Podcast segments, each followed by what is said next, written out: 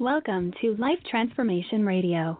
This show is all about life transformations and our journey from where we were to why we are doing what we are doing today. We will discuss the hiccups, the roller coasters, and the blood, sweat, and tears that has been poured out while discovering our purpose. It is all about our transformation. Here is your host, Sean Douglas. Good afternoon and good evening, and welcome to another episode of Life Transformation Radio. We made it through Hurricane Dorian here in North Carolina, but I just want to keep everybody's thoughts and prayers focused on the Bahamas and Charleston, South Carolina, everybody that was really affected uh, by Hurricane Dorian. So just like you to keep that in mind. I am your host, Master Resilience Implementer, TEDx speaker, business positioning strategist, and author, Sean Douglas. This show is currently heard in over 74 countries. So whether it's your first time joining us or you've been listening to us for some time, I want to thank you to those who are listening from around the world. Life Transformation Radio is all about our transformation. Here, we tell the stories of why we're doing what we're doing. We highlight the transformational moment that changed our lives and how we use it to then transform others and elevate their lives as well. You can listen to us live right here on Blog Talk Radio Network, Tuesday through Friday, 5:30 p.m. Eastern Time. So if you're joining us live, thank you so much for joining us. Join our Facebook community, Life Transformation Radio Community. Search that under Facebook groups, and you can interact and talk with the other listeners and with the guests that I bring on the show. I ask that you subscribe wherever you listen to podcasts. We are available on Apple Podcasts, Stitcher, Spreaker, Spotify, TuneIn, Player FM, Radio Public, Overcast, Castbox, Himalaya app, the Google Play Music app. Wherever you listen to podcasts, subscribe to Life Transformation Radio. And if you see fit, please leave a rating and review and let us know how we are doing. On the show are entrepreneurs, speakers, coaches, podcasters, authors, basically amazing people who are impacting the world around them. And my guest today does just that. If you have any questions for any of the guests that I bring on the show during our live broadcast, Tuesday through Friday, 5:30 p.m. Eastern Time, call us up 657-383-1109. Again, the number is 657-383-1109. And with that, please me welcome to the show my guest for today, Daniella Young. Daniella, welcome to Life Transformation Radio. Thank you, Sean. I'm so excited to be here. I've been listening to this podcast nonstop, and as a lifelong student of transformation, I get so much value and so much inspiration out of it. I really, really appreciate that. And I don't know, it just seems lately the, the, the show is on fire, the guests are on fire uh, people that you know they're talking about the show, and I don't know, it, maybe it, it's the uptick. You know, maybe it's podcasts are becoming a lot more uh, mainstream. It's getting a lot more notice. Um, but I just I love having the show and bringing, especially you know, military veterans and speakers and things that you know I really love and uh, get the have them on the show, have a conversation with them. Super, super pumped to have you here. So, again, welcome. Thank you. All right, so let's get into it. The title of the show is Intentional Growth Culture Strategy with TEDx speaker and Army vet Daniella Young. After surviving a childhood in an intense religious cult, Daniela Young became a captain in the U.S. Army, and one of the first women to participate in deliberate ground combat during the Army's efforts to integrate women into combat roles. Today, she is an organizational development and culture strategy consultant, a TEDx speaker, and a leadership coach. She helps CEOs and business leaders develop and employ an intentional growth culture strategy in their organizations. She gets very granular with her clients on how to strategize and execute a culture strategy, as well as how to employ tools, tactics, and checkpoints along the way. so that they don't get off track. Daniella has unparalleled insights into organizational behavior from her unique real world experiences. Daniella is also the host of the Cabinets HR Culture podcast, which we will definitely dig into more, where she interviews standout leaders across industries and sectors to learn their best shared secrets for cultivating culture and developing the leaders of tomorrow. Her website is Cultural Forte, F O R T E, culturalforte.com. Right there in the show notes. Click on LinkedIn, Twitter, and the Facebook and Instagram and connect with her. Let her know that you heard her episode on Life Transformation Radio. So, with that, Daniella, you listen to the show, you know what's coming. I got to ask, what is your why? Why do you do what you do? It's a great question. I love listening to all the answers. So, Sean, I've been living in organizations all of my life. I went from a cult to college to the military to a giant multinational company to a nonprofit to a startup. And it was like incredibly super broad experience, but what I've noticed the most are the similarities and not the differences. And so the ways that people act in groups and the ways that organizations develop. Um, and then I also learned, you know, from my time in the military that it's really hard to get to where you're going without a map and a plan, whether that's a personal transition or whether you're, you know, a business leader trying to create major culture change. Um, I've learned that if you ask any business leader if culture is important to them, they say yes. But then when you ask to see their plan, they sort of stare at you like you have spots on their forehead.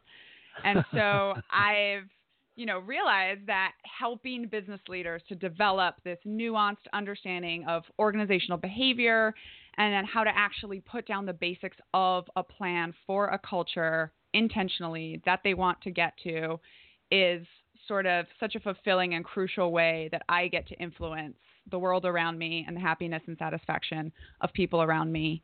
And, you know, we all spend most of our waking hours at work. So healthy yep. workplaces are, you know, very important to me.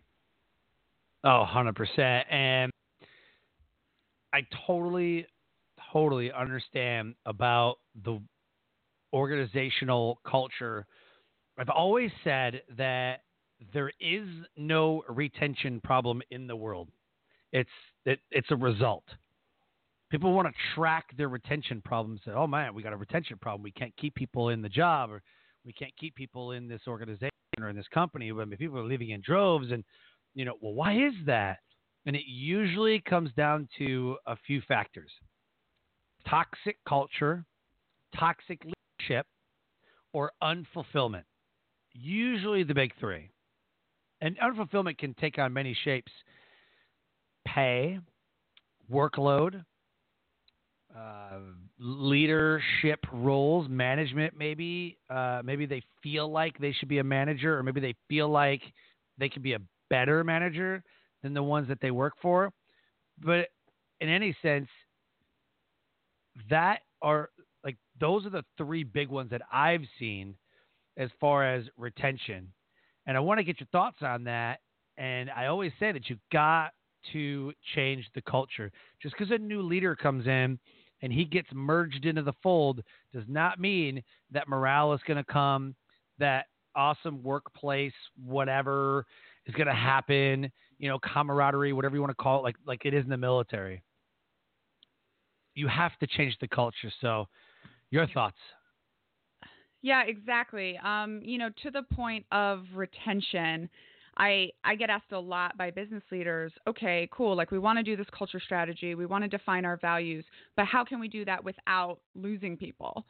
Um, and the answer is, well, you're probably going to lose some people because if you haven't been operating yep. under a specific set of values and hiring, firing, and promoting based on those values, then yep. b- by definition, you have the wrong people in the wrong roles right? So like there's definitely a growing pain to getting everyone, you know, right people in right seats and getting, you know, that part of your culture.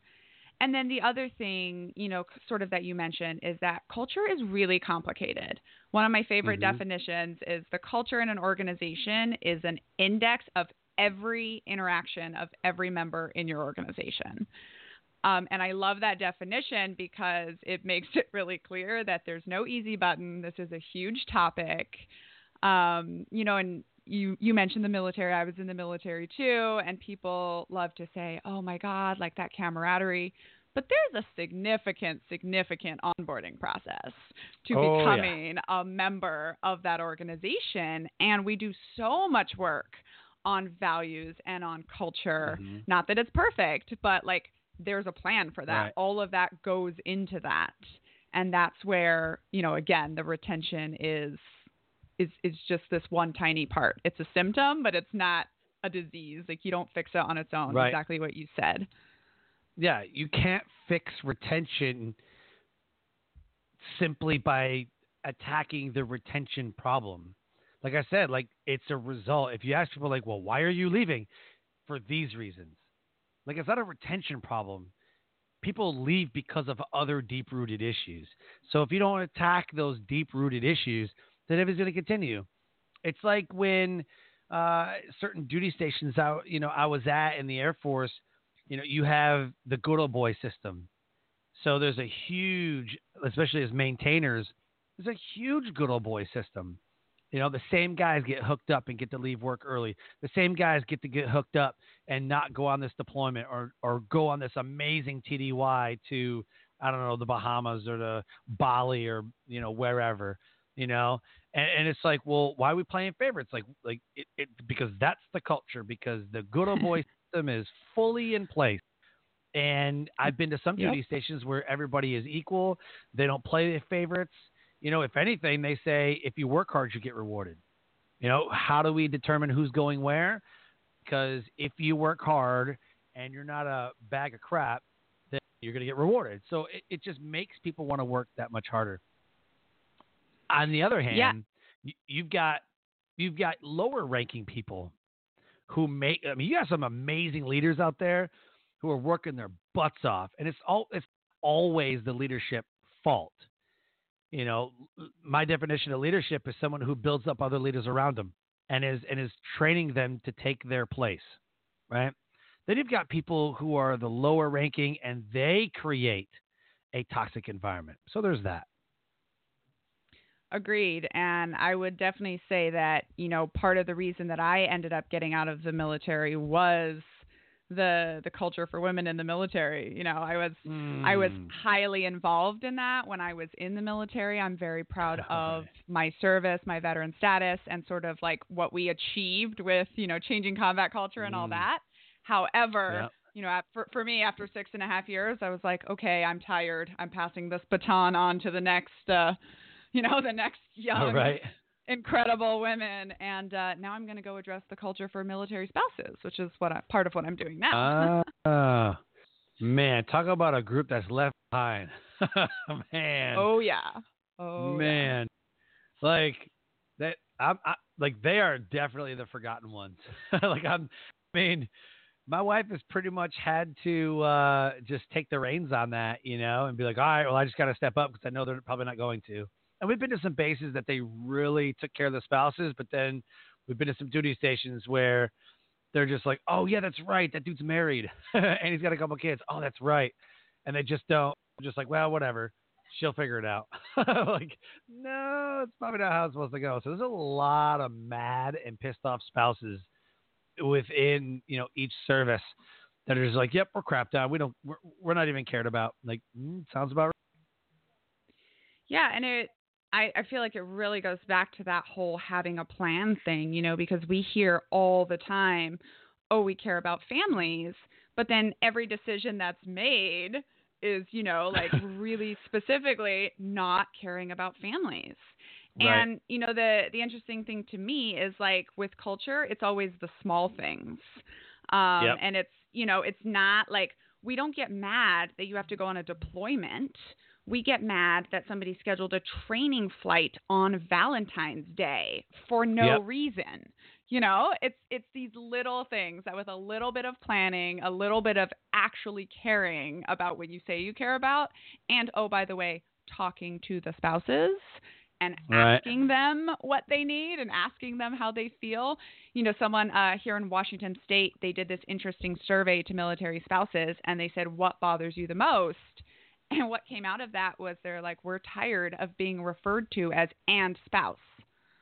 You know, we're basically spouse. we're always the second thought. Yep. Um, and you know, for Sounds me, right. I went from being a captain, I was an intelligence officer, I was the senior advisor to colonels, and all of a sudden, you know, I say one day I got demoted from army captain to Mister So and So's wife. Like I don't even have a name Oh, anymore when I show up to these yeah. events, and Right. you know and and part of it um, and this is my same sort of approach with leadership development programs like i work with military spouses with individuals as well to be like Mhm. hey you need to be the primary actress in the movie of your life right like you Oh like yeah. step into it like you're in a in a crazy environment so you have to like take ownership but at the same time like there's probably 10% that we can do to help ourselves and there's like 90% that is organizational change that really really needs to happen All right.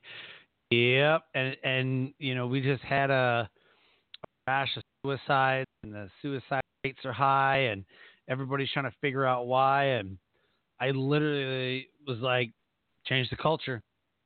Not the culture of, you know, I'm the best and I'm this or whatever, but the culture of, oh, it's just free labor. Like we can work them 12 and 14 and 16 and 18 hours. Like no problem, seven days a week. Like we can work the crap out of them. You know, oh, it, it, I remember joining back in 2001 where they're like, if you wanted a family, the the military would have issued you one. Like that was like the really big joke. And now it's just the, like the military culture hasn't caught up with the rest of the world. You know, the military culture is still stuck on the mission comes first. That's the only thing you care about, and you're married to the military. Like I totally get that, but at the same time, you're not making it easy to recruit people either, because you got a a lot of people that are like four years and out, done. Like there's there's a oh, lot yeah. of people that are not experienced. When I came in, you had a lot of veteran guys, a lot of experience. Now you don't have any experience because they said, Shh, "I'm out. Screw this. This ain't worth it. I'm out." Yeah, you know, I had a, a boss and a mentor who I thought said it really well, where, you know, there's this saying in the military that we don't have to compete on culture or on job offers because we do stuff that nobody else does. Yep. And he said, well, however, we're competing for the same talent as everyone else. And, you know, you're in aviation, my husband's in aviation. Like, We're seeing that in the aviation world where the, uh, the outside world is having a huge pilot shortage, mechanics, maintainers, everything to do with aviation.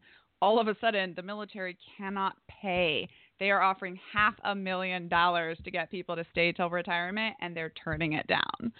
Yep. Like, it's not, not worth money. It's we haven't addressed the culture here for 20, 30, 40 years, and it's it's going to show, and it's going to take a long time and a Yep. lot of effort to to fix. Yep, hundred percent. I absolutely agree. So let's talk more in depth about that and the culture. And so I want to know what was a transformational moment that changed your life, which put you on the path to what you're doing today. Yes. So I'm going to give you two, but they go together, and I'm quick Okay. with them. So Perfect. the first moment was I'm not sure if we're really going to get into it later or not, but I grew up in this religious cult. It was called Children of God, and it was one of the really bad ones. So, you know, I escaped from that when I was 15. I'm in Texas in high school by myself. Like, Like with no FLDS? Is that what you? Let, let's be Uh, clear, no, this right? one was called this one was called Children of God, and it was yeah, yeah, but it was like FLDS, It- like all those crazy like type of cult. a, a little bit worse on the pedophilia angle, like Oh pedophilia my and prostitution. Um, so not polygamy, but polyamory, and then a lot of Oh. just really bad um, environment for for women and children.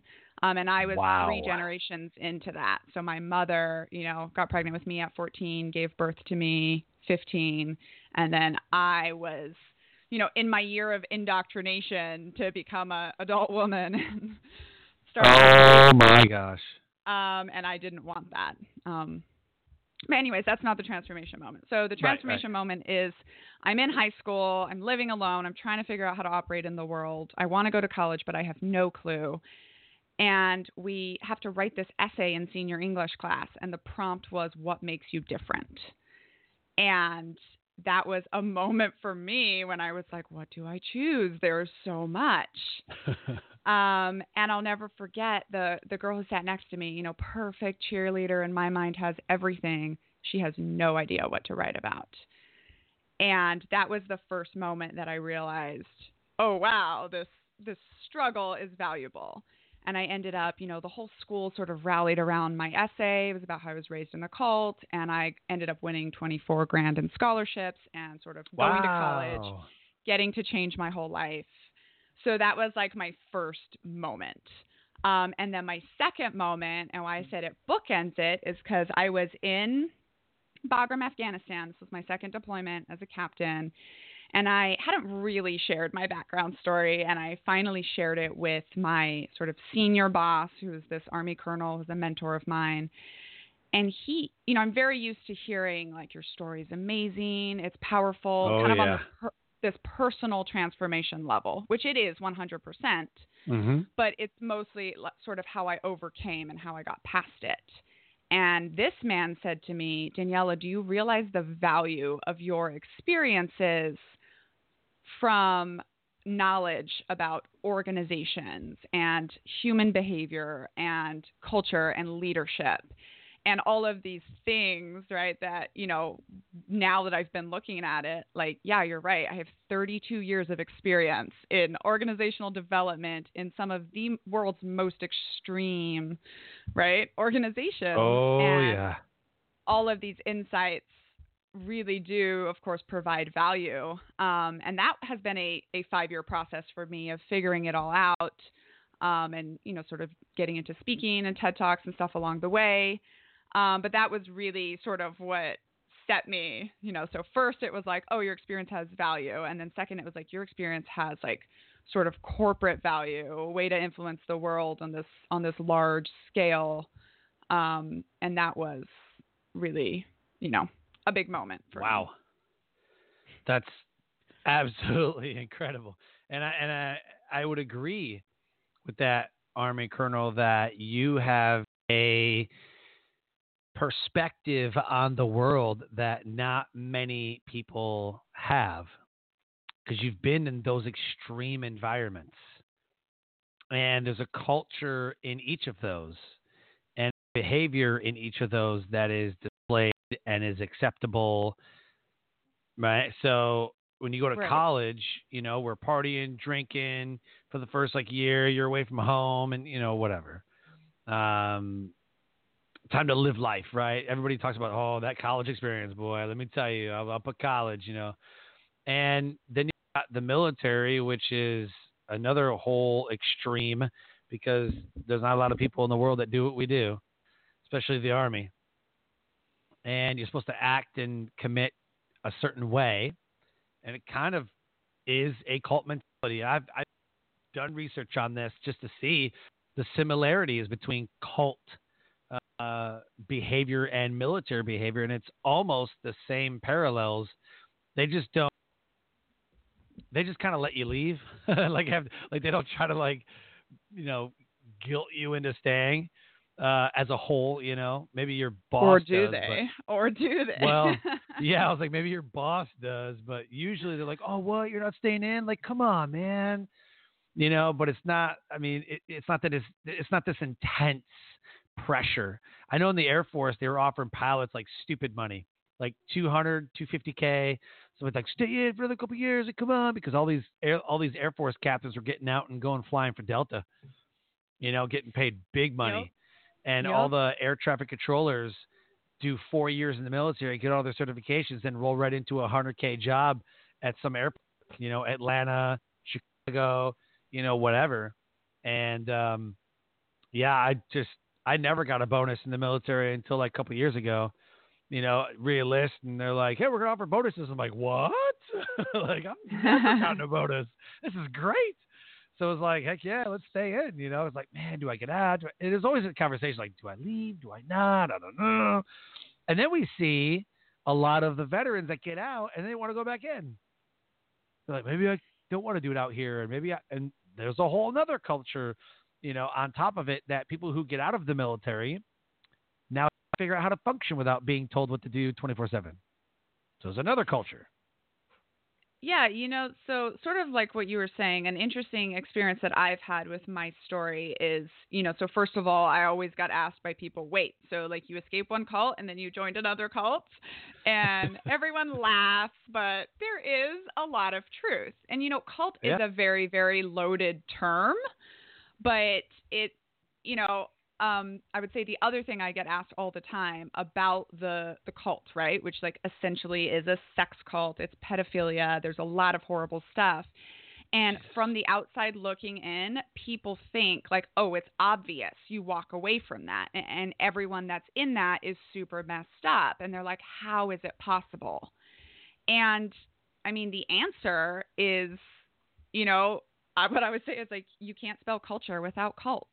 Like Exactly. some of the basic needs of human beings are connection and community and cults do Yep. that really really well and the military does that really really well right Oh, yeah. and it's you know for me so i kind of um i'm writing a book about this now and one of my key scenes is like I don't know if they do this in the Air Force, but in the Army, like you get off the bus at basic training and you have to hold this 50 pound duffel bag above your head for like two to four hours, No. right? While you're No. getting yelled at. And I mean, of course, you drop it and you pick it back up and you're getting yelled at and it's crazy. But like you're you're participating in this thing that is completely unreasonable, right? Like any rational human being would walk away from this and you push yourself through it. And people in those first days of Army basic training, they either try to commit suicide to get out or something just sort of breaks in their brain and now you're a member of the group. And there's this this wonderfully powerful psychology quote that human beings will do almost anything to fit in with a group that they're a voluntary member of.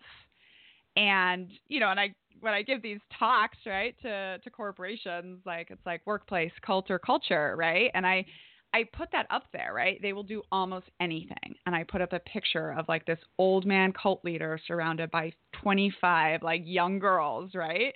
And then a picture of you know, the cemetery at Arlington or some of these very honorable things that we've seen soldiers do for their country, but also for that group, right? And it's almost anything. Oh, It can be good, it can be terrible, it can be anywhere in between.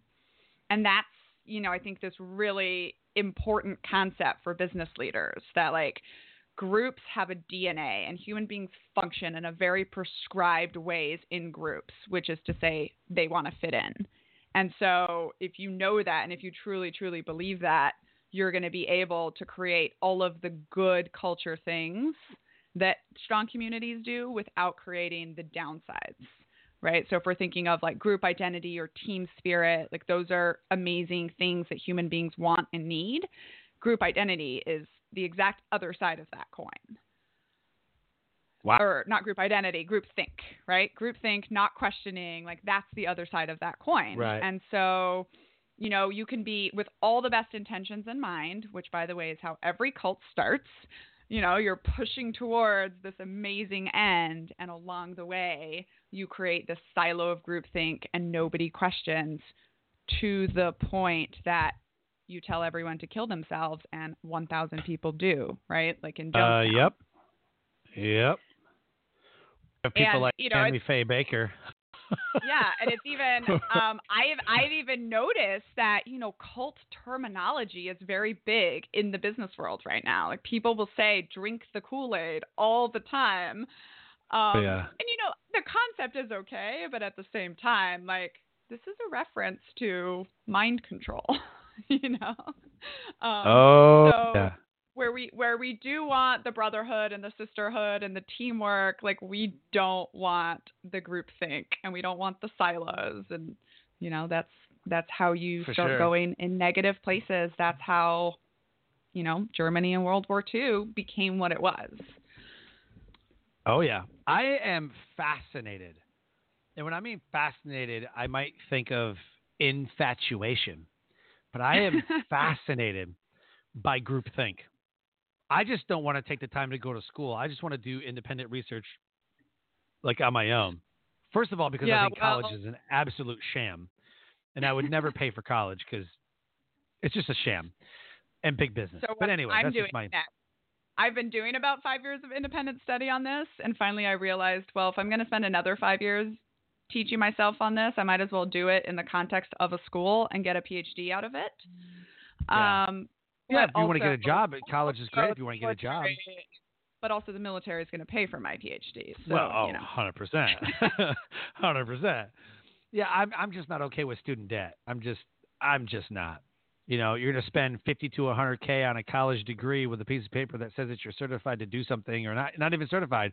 You're knowledgeable on the topic. And I'm not talking like lawyers and doctors and things like that. I'm just simply saying somebody who goes for an art degree or a literary oh, I don't study. know. Yeah, like some like photography or like entry level computing job, you know, is going to spend you know thirty five thousand to fifty thousand to upwards of eighty thousand dollars on a four year bachelor's degree to go get an entry level job, thirty thousand a year. Really? Well, and that's another example of groupthink, right? That's, you know, Yeah. in our country, every child is supposed to grow up to go to college, no matter sort of what they actually want to do.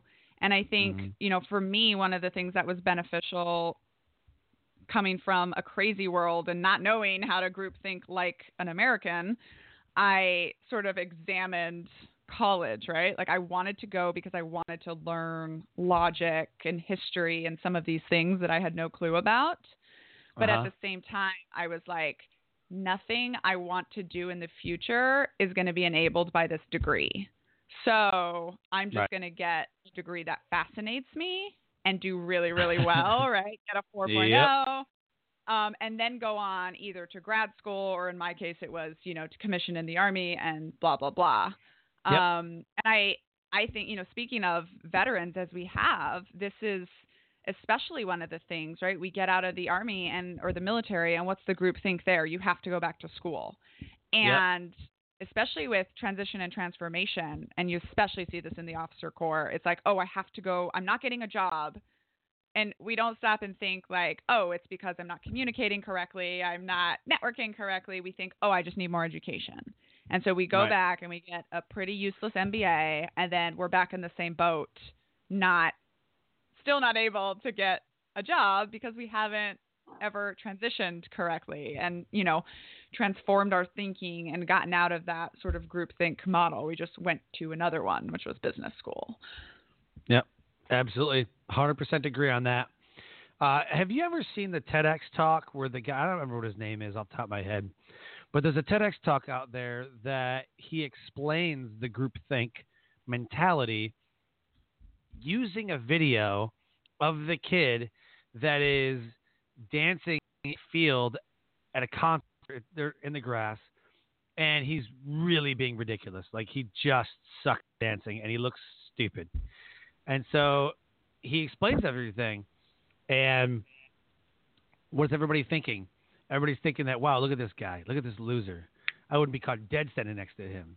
And then one person does. One person takes a brave stand and says, I can't let this guy perish like this.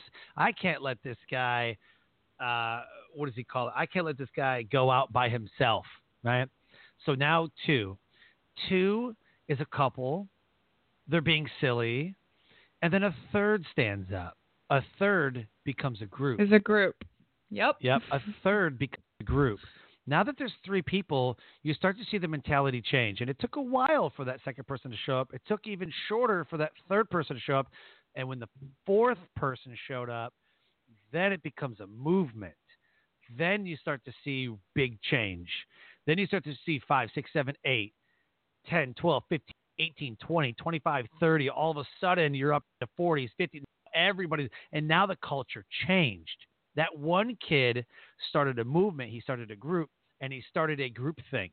Everybody is thinking the same way as that kid now. And now the guys who thought that, oh, this kid is stupid and this, that, and the other way is now on the outside of the group think, and now they're the outsiders. It's it, Yep. there's a tipping point. I don't remember how many people it was that that said once you reach these many people, but it's a tipping point. And I know there's a study out there, um, the law of innovation and, and law of um, innovation and diffusion, diffusion of innovation. That's what it is. It's the law of diffusion and innovation. And what it says is once you get in business, 16 to 18 percent penetration, which uh, however many numbers that is, reach that, you've now created groupthink and you've created a movement. And I think it's the most fascinating thing to watch when he is talking about they're thinking this right now. Now that there's 25, 30 people there, now the thinking has changed. This guy has leverage. The other people who are missing out have leverage. Now there's a fear of missing out culture that's been created. It's absolutely fascinating. Yeah, a hundred percent. And you know, it's it's interesting. Like, no matter how much you think you're opposed to an idea, as soon as you're in a group where everyone's doing that, you feel very awkward if you're not doing it. It's like human psychology. Um, so, you know, an easy example with Americans for me is like, hey, the next time you're traveling abroad, go walk by a nude beach with all your clothes on and something that you thought you would never do, never dream of doing, like wanting to be naked in public, you will feel awkward because you're the only one with clothes on. Mm. And that's how that's how it works. I mean, it, it just does. And this this has all kinds of implications, right? One of the reasons why being a a person of color minority in the US is challenging for people. You know, people love to sort of argue about whether white privilege does or doesn't exist, but just the experience of being the odd person out feels uncomfortable. You know, this was true Oh, yeah. for women women in the military. Like walking through the chow hall downrange always made me very, very uncomfortable because we're like I think it less than everybody five percent. Yeah, it does, right? It's that walking through the the high school cafeteria, and not knowing where That's to what I was sit. But but as a that. woman, Like, think, you're like I think it's as bad. a woman, you're so aware that you're like less than five percent of the population out there, and like everywhere you go, people are looking at you. Not in, in not in a bad way. It's not like I I judge them, and it's not like they can change that. It's just you're you're rare, and so it's this very like I said, like just uncomfortable experience, right? You try as hard as you can to fit into the group, but you can't always fit in exactly. And that's, of course, why, you know, from an organizational level, all of the sort of focus on diversity and innovation and these other things are important, is to, you know, make everyone a part of the group, even if they naturally don't feel like they are. hundred percent. And I was just gonna say the same thing. I I- think, and and this is just an opinion, that the reason why people are shy walking through chow halls and different things is yeah, you're walking in front of a group, but really the bullying in high school and like the cafeteria was that melting pot of like, oh, that doesn't like that person doesn't like that person, and this person doesn't this, and there's rumors going on and back talk and this that, and then fights happen, and it's like it, it's it's like it's like yard time at the at the jail or the prison. You know, it's like man, you got to get all these groups together and the, the cliques that are formed, and you know the the nerds don't like the jocks, the jocks don't like the nerds, and it's like all these different cultures and these little clicky groups and stuff like that. And yeah, I, I see it even in even in military. It's like you're walking through and you're like, where do I sit? Like it's like it's Yeah. like it never goes away. and you're walking through alone, so you're an individual, and people are sitting Yep. down in groups, right? And you're trying Yep. to figure out like what group you're gonna go be a part of, and it's this, yeah, it's this very intense, I think, experiment or experience. Oh, Um, 100%. And yeah, because everybody, like, I think humans are pack animals. They want to belong to something, right? They long to belong. And when you don't belong, you're an outsider, and I don't care what anybody says, people are like, well, I'm just an outsider. I have to be alone. No, there's a reason why you don't want to be maybe you don't get along with groups of people maybe you're just like a one or two friend type of person like hey great but you literally cannot be alone i don't know there's scientific studies that have been done on people's brains and it's like we just can't function by ourselves you need other people we're like wired that way yeah, I 100% agree. Um, I talk about this a little bit in my TED talk having to do with suicide. That I think the the basic, almost always reason for suicide is loneliness, right? It's yeah.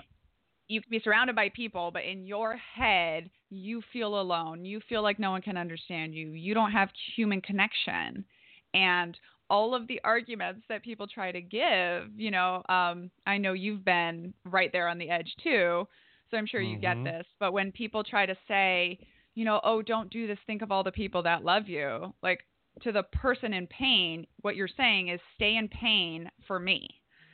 Right? And it's this, it's, yep. even though like they feel a connection to you and they love you and they want you there, you're obviously not feeling that connection and people ask me, you know, how I kicked. I was, you know, really bad suicidal ideology for 10 years, you know, trying to figure out because I lost my source of connection, right, in the cult. And trying to figure it out, trying to figure it out and people are like, "Well, what was the, you know, what was that transformation moment?" And it was it was connection.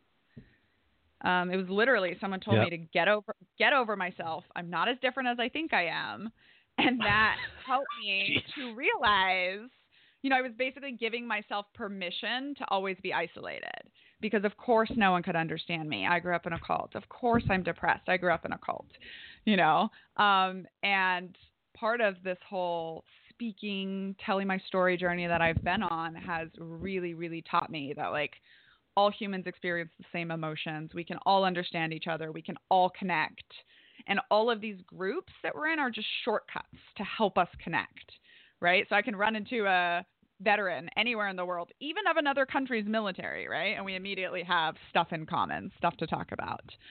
Um, if you if you are like an American traveler and you run into someone in another country, you're like immediately best friends, even though back home you like couldn't care less. And so it's it's that you know search for connection. Um, but I've one of the things I've really, really learned is like we can we can find connection with anyone we want in the world. For sure. Yep, I thousand percent agree with that. So let's wrap this up. Let's talk about how you elevate the world around you. I love the fact, and it sounds like you've created a category all of your own by being an organizational development and culture strategy consultant. Love it. Never heard that before. I love category design and creating something for myself, of myself, and by myself, because then you stand out. And uh, I, I don't actually know what that means. So let's talk about it. What is an organizational development and culture strategy consultant? Yeah, so I, you know, part of what I do with business leaders is help them create that plan that I mentioned that nobody has. Mm-hmm. Um, so it's and that's the you know culture strategy part. Organizational development is sort of helping people really learn like how organizations work and get connected to that from a leadership perspective and from an influencing perspective. Um, and that's of course a huge topic that is is highly studied. Uh, the culture strategy for me it's a it's a mix of you know a lot of uh, military mission planning tools combined with the kind of forefront of business uh, business plan writing for startups that they have now. It's it's no longer do you create an 80 page plan. You do this business model canvas, which is a one page visual changeable document that helps you like visualize and think about where you are and where you're going. And so I have, um, you know, my product is the the culture, sorry, business model canvas, the culture model canvas, right? So how and i i have these nine categories and i walk business leaders through like first of all what are your values? And they have to be like your actual values not what you think sounds good. And also not sort of pay to play values like people love to put integrity down. And i'm like look no one wants to hire a cheater. Everyone gets that right? Right. So that, that's kind of a given so we're going to talk about ones that aren't don't apply to every company. Like find the values that are your values. and then walk all the way through the other side of the map with how are you using those values on a daily basis to make decisions and that impacts everything else right from retention who your people are what your marketing strategies are all of that um, and it's you know culture is hugely talked about. In 2014 it was the word of the year and it hasn't stopped since then and values are talked about and all of these concepts are not new. What i couldn't find you know when i tried to do it for my company was any kind of tool for actually planning for a culture that you want to have you know? And maybe mm-hmm. it's because i am so scared of accidentally creating something bad that i wanted to create a plan to help leaders visualize and actually get to their goal. Um, it's, it's kind of funny because I'm really terrible with maps, but I have a mapping. I have a mapping product. Got it. And there's no grid references on it. Um, you know, and then a big thing that I do in this too, that I feel like even other people that do sort of culture consulting, because this is a this is an up and coming field now, um, is is the checkpoints and we we get this from the military but when you shoot you know an azimuth on a compass and you're heading off in the right direction on the right angle with all the good intentions in mind but if you're a tiny bit off along the way you're going to be super off track when you get to mm-hmm. your goal. So what do we do in the military? Even in the air right? Flying through the sky and there's checkpoints right along the way. yep so that you can figure out early on and you can just course correct when you can basically still see the line that you're supposed to be on. And, you know, for business leaders, I think, okay, first of all, if you're doing culture, if you're implementing culture initiatives without a plan, you're just throwing stuff at the wall to see what works. Mm-hmm. But even within a plan, you know, if we're honest, we don't know what sort of effects new initiatives are actually going to have on the culture because culture is a very dynamic thing. Human beings are very dynamic. And so, where are, you know, what are the checkpoints? Like every time you institute a new thing, it should, on one hand, match up with your values. On the other hand, sort of have your, you know, like in the military, knowns and unknowns, like what you think you're going to oh, yeah. see and what you don't know, what questions you need to answer. And it kind of, it all very naturally flows when you're doing this on paper where you know you implement a new initiative you have easy metrics that come along with it to track and you know why you're doing this because it all connects to your values. And then you mm-hmm. go back later and you see did this turn out the way I wanted it to or did it create an unknown you know an unknown result or an unwanted result right? Which is and again like most most people in the world are good people. They're not trying to create bad cultures they just don't have this overview um, and you know solid starting point. And if you're trying to navigate on a map and you can't find yourself on the you are here you know um, it, it's really hard yep. to figure out where you're going. Right. 100% absolutely 100% but, so let's and I don't know yeah, that I actually answered the elevating the world around you because um, we just got into the culture strategy. But my answer to that is my sort of like personal mission, why I'm on this earth, is to help people and organizations intentionally build strong growth cultures around themselves, like cultures and communities. So that's important for individuals and that's important for organizations. And I love, love, love, I could talk about it all day long um, with anyone um, in really any from any perspective. Um, and I found that the value of my extreme, extreme story, you know, does happen to be like, hey, like, you know, there's a little element of like, well, so you think you've been through something hard? like, you know, uh, or that story you told on your last podcast, right? Of the soldier that jumps in the hole and says, I know how to get out. Um, and yeah, so that's my, that's sort of my purpose is, you know, I know how to get out of complete isolation and intentionally build like a strong culture around myself and I can help other people do that. Perfect.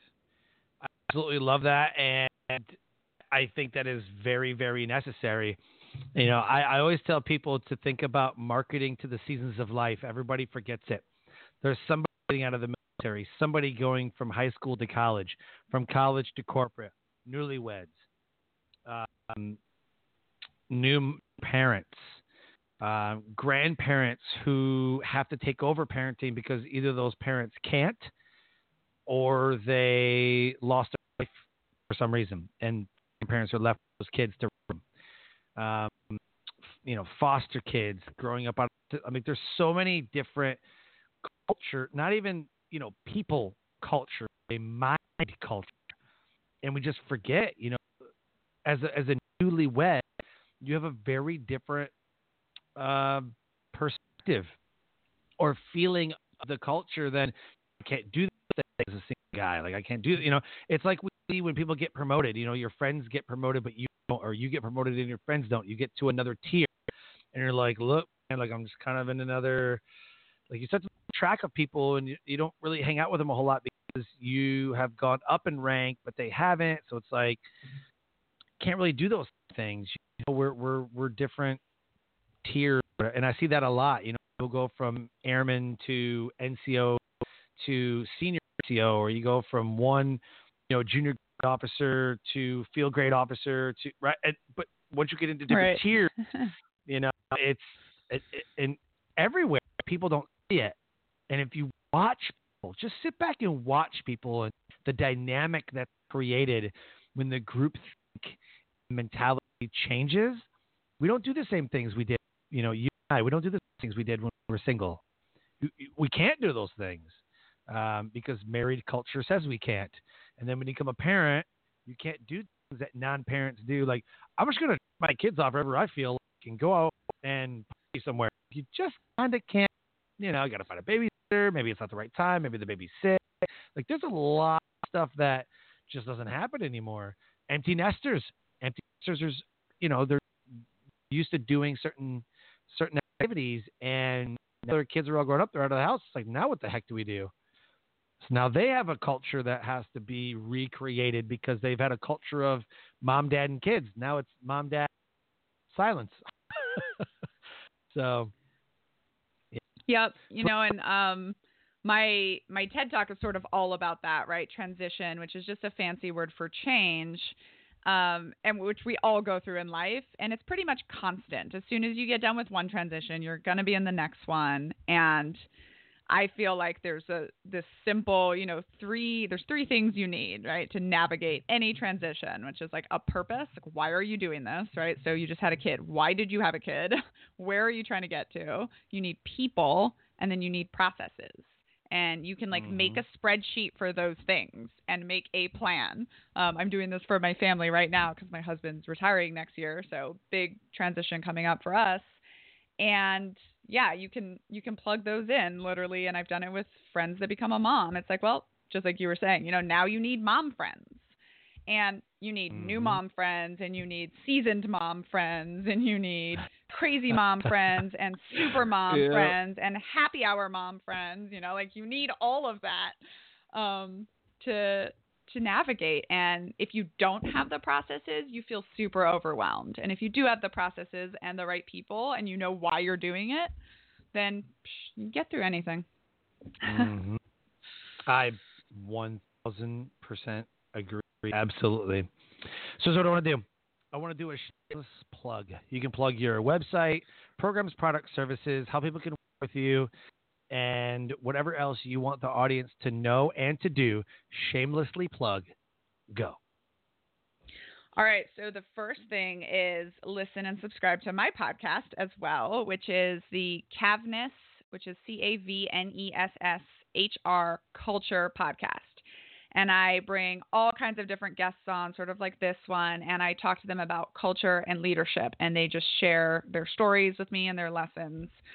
And if anyone wants to be a guest on that podcast and has an interesting perspective, they can absolutely reach out to me on LinkedIn is a really good way.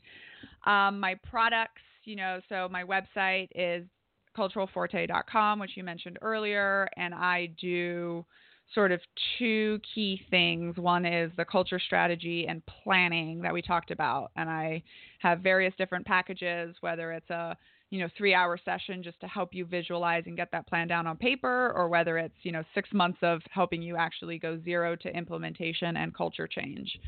Um, and then I also do leadership development, and I think kind of from a different angle.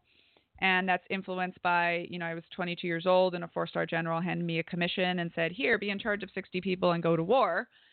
And you know so there's i think two angles to leadership development programs. One is what can the company or organization do for young leaders and two is what can young leaders do for themselves to step into their own leadership. And you know for all of the flack that millennials get millennials are incredibly self motivated, right? And like part of the lack of patience that we're known to have is because, you know, I didn't want to wait seven years just to before I could become a major, before I could get into the job field that I wanted to. You know, I wanted to start developing myself as a second lieutenant.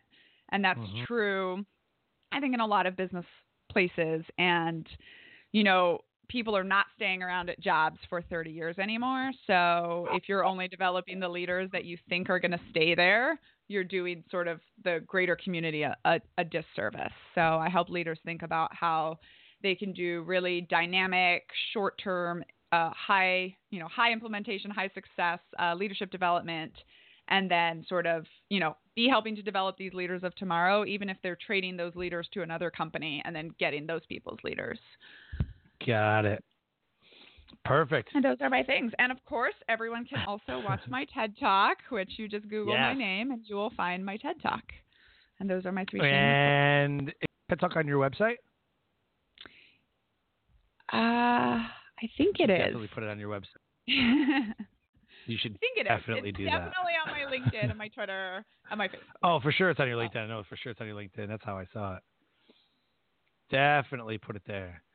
Um, so absolutely incredible. Uh, it, and I love what you do. I love the the topics. You know, in leadership, group think. You know, I was a instructor for Air Force basic training, so definitely get into some group think and some cultural stuff. And yeah, I think it's absolutely fascinating. I'm I'm completely fascinated with human behavior and what motivates them to do uh, or, or, exhibit certain behaviors? Like, what are their motivating factors? Why do they make the decisions that they make? And uh, I, I, just, that's the stuff I love. So, uh, I want to thank you for being on the show. This was an absolutely incredible and informative conversation.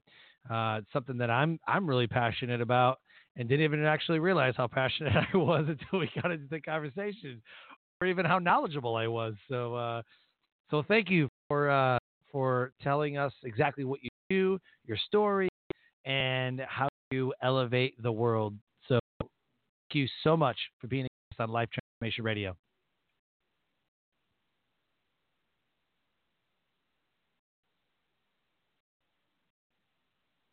Hello, are you?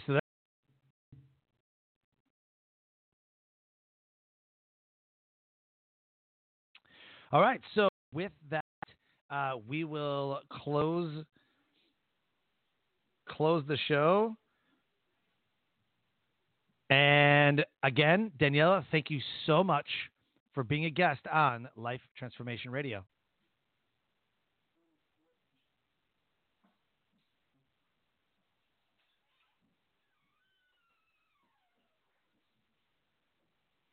And we close the show by saying, Live your brand find opportunities every day to live out the core values that you hold deep in your heart. And I call this living your brand.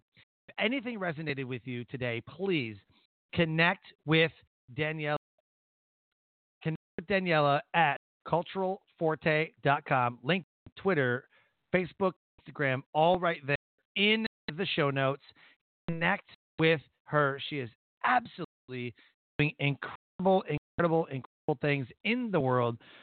And please subscribe.